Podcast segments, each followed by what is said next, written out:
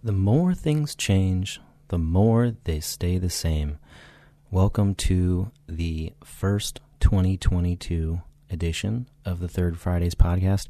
I am your host, as always, Christian Cisan, and I typically have a guest to help me out with some burgeoning case law or some update from the Workers' Compensation Board in New York. But I thought it would be best to actually do this one solo and look back on our 2021 and look forward to 2022. What's our headline going to be at the end of this year? And I think that is a demonstration of how we look back and use that to uh, accentuate our progress into 2022. What has happened in the last year, and uh, how does that make us move forward in a meaningful way? So, I look back at my attendance at this year's annual meeting of the New York Self Insurers Association uh, in Manhattan this year, and one of the presentations uh, discussed new legislation before uh, the New York uh, state in uh, legislature in Albany, and a lot of times these are bills that are not necessarily going to be approved. Uh, sometimes I think of lobbyists trying to please a certain faction or a union because some of these uh, new statutes that are being proposed are so outlandish and you know we think of workers compensation being ultimately unfair to employers uh, but we'll go through some of them and see how unfair uh, the next level really is going to be um, looking at them, it actually accentuates our current process and how we think we can best defend from day one.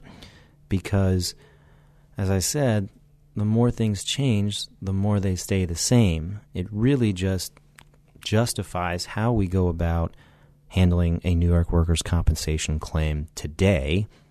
And everything that the board tries to change, or a claimant's attorney, or a judge, or a board panel, or even the appellate division, most of the time it actually just justifies our way of defense.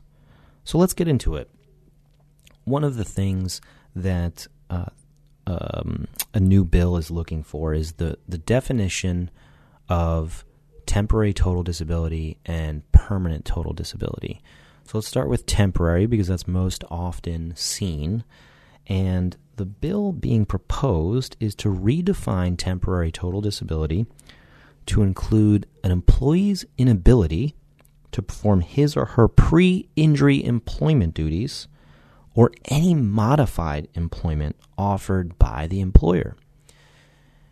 This is a very, very stark difference from how we currently define temporary total disability. We truly believe that a temporary total disability is defined as an injured worker's inability to do any type of work. So, even though an accident may prevent them from doing their pre accident job, the ability of the claimant to do a sedentary or a light duty position does not mean that they are entitled to do um, are they're entitled to receive awards at the total rate. And the reason why this is problematic has to do with a numbers game. The statutory maximum rate, of course, is going to be higher, but it's always going to be capped at two thirds of the employee's average weekly wage. And if that's going to be an issue, what we usually do is lower the rate so that the discrepancy or the difference between the actual compensation rate and the claimant's average weekly wage is stark enough that the employee realizes it's in his or her best own interest to return to work and make the pre accident wage. Having a claimant out on temporary total disability is an award that's tax free. And so if we keep them on that path, they're less likely to return to work. And the longer they stay out of work, the more likely it is that they never come back. So, to redefine temporary total disability as an inability to do the pre accident job, or even an inability to do any modified duties is so stark in difference compared to what we're doing now that an employer is actually prevented or discouraged from offering modified duty. If the employer has modified duty, an extensive program where employees can do uh, different jobs that still help them earn a living, does that mean that the insurance company would have to pay awards at the total rate, leading the employee to stay out of work longer than he or she really should? This is the example of the type of bill that is up for debate uh, with the New York legislature. And a lot of times these bills get shot down because we are talking about a massive, massive change to the way things are. And I can have a debate with the claimant's attorney or a judge to determine the merits of this, but if you're truly temporary, totally disabled, you are compensated as such. If you fall off the scaffold as a construction worker, uh, if you lose a limb uh, due to a serious accident, um, those are the types of awards that prevent you from doing any type of gainful employment temporarily. And it doesn't make sense to then distribute that to injured workers who cannot do their pre accident position. It is actually uh, a detriment to the process as a whole. But speaking of permanent total disability, that's our second example where the bill pending legislation will redefine permanent total disability to include an inability to perform the full range of sedentary work, or approval for federal Social Security disability benefits as a result of the compensable accident or occupational disease. Well, let's think about how ludicrous that really is. Total has this attribution or this uh, significance of full, of all the way to the end, of 100%. When you say permanent total disability, there are many people outside of our industry that can define it as being unable to work in any position for the rest of one's life. That's permanent. But if that's now going to be including an inability to do sedentary work, we're talking about a desk job where there are frequent breaks, uh, that uh, there's an ability or a duty to you know, maybe use the phone, uh, complete forms, no manual labor, no lifting, carrying, pushing, pulling, so on and so forth. it's hard pressed to find those types of claimants. Even in those even those who have a serious orthopedic or physical disability have probably been living their life with other people in social circles, using the phone, completing forms in their own personal lives. And to say that a sedentary position all like as a, as an in, inclusion into the permanent total disability def, definition, definition is a real problem because not so much that we can't prove that they can because most of the time they can but it's going to encourage claimants to avoid doing that the message that we're sending as a state to claimants to say that you just have to prove that you can't pick up a phone is very very odd it's not something that I would endorse even if I were on the dark side as a claimant's attorney. And I think that it presents problems for how claims are defended from day one. So we go from disability to two other bills that caught my attention. Uh, they're not related to the disability spectrum, so I wanted to touch on temporary and permanent first, but the next one relates to COVID 19. And, you know, I guess it depends on how you uh, perceive this current pandemic and what we're what we're certainly doing, or if there's even a pandemic at all. But as we sit here in the first month of 2022, uh, I think we can safely say that even as an industry, uh, we've made good progress in fighting the strictures that the, the restrictions that the board has given us.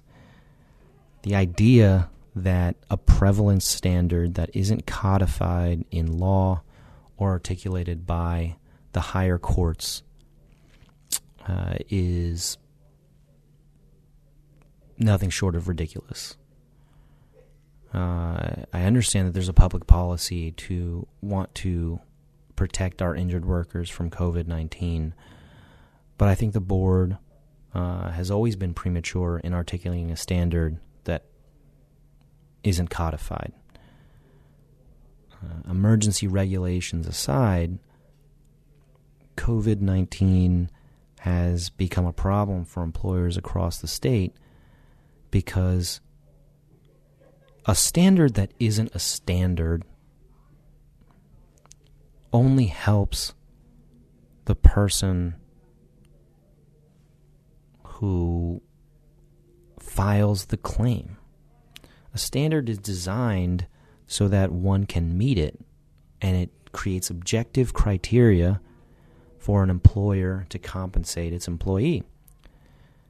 But prevalence, the very meaning of that word, is not a standard. It allows for discretion and a subjective interpretation of what an employer's circumstances really are. And again, not codified in, by statute. We've been very, very uniform in our denial recommendations for these claims. Not so much because we believe we're going to win at the board panel, because we know the board panel is going to issue that prevalence standard, but would, but because we want to take our talents, so to speak, to the appellate division and show the state's law interpreters that the Workers' Compensation Board, as an administrative agency, has overstepped its bounds, right? So when I say the, the more things change, the more things stay the same, I'm going to outline this new proposal for a COVID statute, but it really only justifies how we're doing our process as the correct way to defend a COVID 19 claim. So the pending legislation will add an occupational disease for COVID 19 for any work that causes workers to be in contact with the public, patients, inmates, residents, parolees, clients, students, customers, diners, persons in custody of state, and oh, wait, just in case you thought that wasn't a catch all for everybody, any work that could expose workers to COVID 19. And before we get into my analysis of the statute and what it means, the text of that is exactly why these types of bills uh, sometimes fail before the legislature because you're basically saying COVID 19 is a compensable occupational disease for any work that could expose a worker to COVID 19. So you could be an employer that has the highest level of safety standards in your workplace have an employee unknowingly bring COVID 19 into the workplace due to a variety of sources. And the idea that it could could expose another employee to COVID 19 would mean that an occupational disease would establish compensability for that employee who files against you. So there again, like it's trying to make a standard out of nothing. But I'm actually excited for the fact that this bill has been proposed. Not for the obvious reasons, because I think that if codified, it will make absolutely no sense. Uh, anybody that has had COVID 19 should just blame their employer. But the reason I like this bill is because it's actual evidence that the Workers' Compensation Board acted prematurely. Because the way that this type of law comes into being is this proposal for legislation. There is a way for new types of law to be applied by the Workers' Compensation Board. It's right here. Instead, the board went ahead, pushed through by avoiding all of the tenets of an occupational exposure claim or even a traumatic accident claim, added prevalence as a reason to dictate that more claims should be compensable and failed in the last two years to actually get something like this passed by the New York legislature. So, for our clients that have authorized us to appeal to the appellate division of the state of New York, third department, I'm excited for you. I'm excited for us because this is that idea, that public policy uh, dicta you put in a brief to say, hey, wait a minute. Even though we know this standard makes no sense when you compare it to affirmed case law on occupational diseases and traumatic accident that result in similar exposures, inhalations, etc., etc., isn't the idea or the proposal of a bill evidence that the board acted prematurely in outlining a standard without do- going through this process. So for almost two years, the cowboys and cowgirls at the Workers' Compensation Board have added something without going through the proper process. And as an attorney, uh, a defense attorney, procedural arguments are our best friend. I'm not arguing that an IME is more credible than a claimant's doctor on why COVID 19 is related to employment. I'm arguing that there's no procedural basis or jurisdiction or even due process that permits the compensability of these types of claims. So I'm excited for uh, the outcome of those appeals. And finally, I'll end on a what I believe is a, uh, a more true pandemic, or I guess we'll call it an epidemic because it's been going for a long time. It's on opioids. Now, one thing I do have to say about the Workers' Compensation Board is that they have made some good steps in the last few years with respect to opioids. Now, it's hard for them to pat hard for me to pat them on the back too much given that it's been a nationwide maybe even a global crisis when people overdose on medication that they don't need but at least it's something. They've added an option to an RFA2 that allows for more efficient litigation. I have had experiences with law judges and board panels that take procedural arguments into account with respect to opioids. And credibility is hard to win on by a claimant's attorney or a claimant's doctor because they'd be saying that the claimant needs excessive or really strong painkillers for mechanisms of accident, for older surgeries that you know don't apply anymore. And from the defense perspective, not only are we actually helping the claimant become more healthy long term, the costs of these opioids are a real problem. So as we move forward, this bill proposes to take us a step back. But again, I'll repeat that phrase the more things change, the more they stay the same. Because if I look at this bill and it says that it adds a presumption that death due to opioid overdose is compensable where the opioids were prescribed as a result of the workplace injury.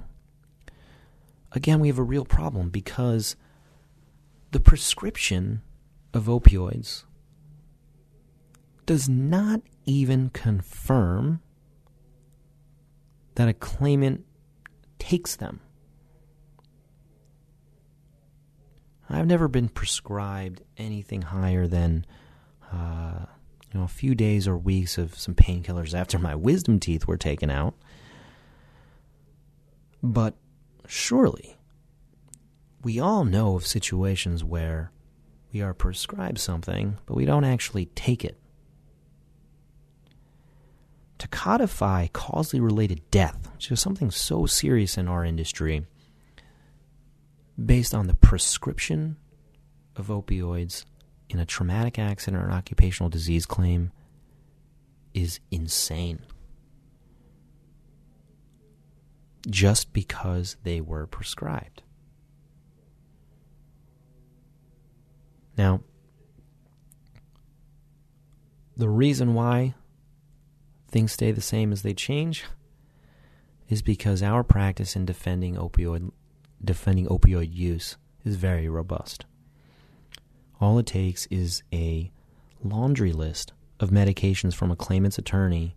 I'm sorry, a claimant's doctor. Sometimes I get them confused with all the uh, referrals they send back to each other that make you think, why is a claimant taking tramadol, Percocet, oxycodone for a slip and fall that hurt an ankle? We want to dispute those bills by obtaining records reviews, right? Not not even physical IMEs. Records reviews from notable pain management physicians that are well versed in the non acute pain medical treatment guidelines and can actually give an opinion that's hard to refute. Think about your normal IME report that says this claimant has a 10 pound lifting restriction.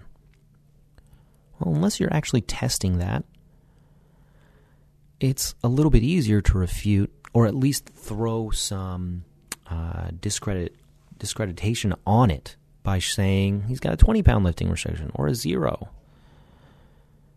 But to say that a claimant does not need morphine equivalent dosages higher than 100, it's going to be hard for that opposing doctor, the treating physician, to testify under oath that the claimant truly needs this medication. For one, they're not monitoring how often the medication is being taken. They're not necessarily the ones refilling the prescriptions. They're not necessarily the ones who are recommending continuation. And the cost of them it actually drives the continuation.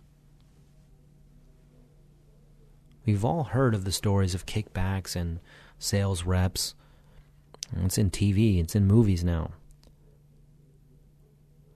To take this step and say that if you are prescribed an opioid during a compensable workers' compensation claim and making that a causally related death claim if the person overdoses, again, puts no